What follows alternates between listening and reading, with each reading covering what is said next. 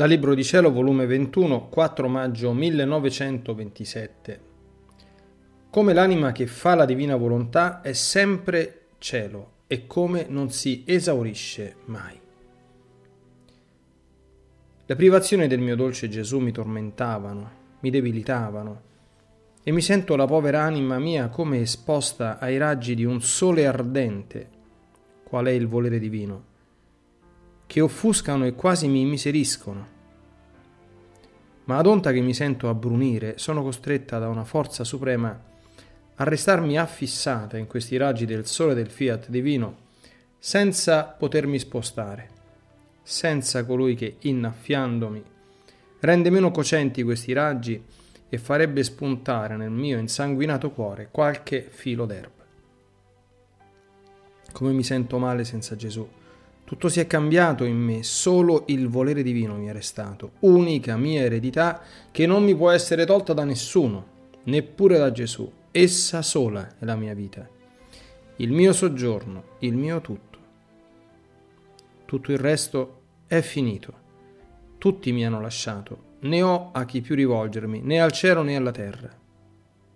Ma mentre sfogavo il mio dolore, il mio amato bene, colui che mi dà morte, mi dà vita, mi rende infelice la mia povera esistenza e mi felicita, si è mosso nel mio interno dicendo, Figlia mia, il cielo è sempre cielo, non si muta mai, né si sposta, e per quanto alle volte le nubi lo offuscano, si stendono e coprono il bell'azzurro del cielo, però le nubi non lo possono toccare. Si stendono tanto nel basso dell'aria che c'è grande distanza tra il cielo e le nubi.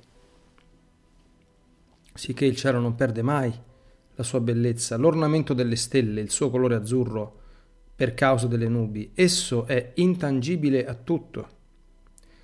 Se qualche cambiamento subiscono è la bassa terra, è l'occhio umano che invece di vedere cielo vede nubi e l'aria oscurata. Tale è l'anima che fa la mia volontà. È più che cielo. Essa si stende nell'anima più che cielo azzurro tempestato di stelle e ferma ed irremovibile si sta al suo posto regnante e dominando tutto con tale maestà da rendere anche i più piccoli atti della creatura, in virtù della sua luce, più che stelle e sole fulgidissimo. Sicché le pene, le mie privazioni, sono come nubi formate nel basso della natura umana, cui pare che lo oscurano, ma il cielo della mia volontà resta intangibile, ed il suo sole che in esso risplende dardeggia più forti i suoi raggi ardenti. Tanto che tu ti senti come offuscata, ma è tutto superficiale.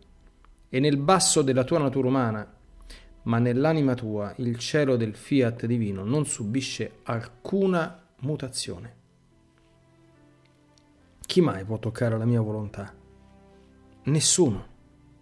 Essa è irremovibile e incrollabile, e dove essa regna forma il suo soggiorno di luce, di pace e di immutabilità. Perciò non temere, basta un piccolo venticello per mettere in fuga le nubi che investono la tua umana natura e togliere l'oscurità che apparentemente occupa l'anima tua. Ed io, mio Gesù, come ti sei cambiato? Pare che anche del tuo divino volere non vuoi dirmi più nulla. E Gesù ha aggiunto, figlia mia, la mia volontà non si esaurisce mai.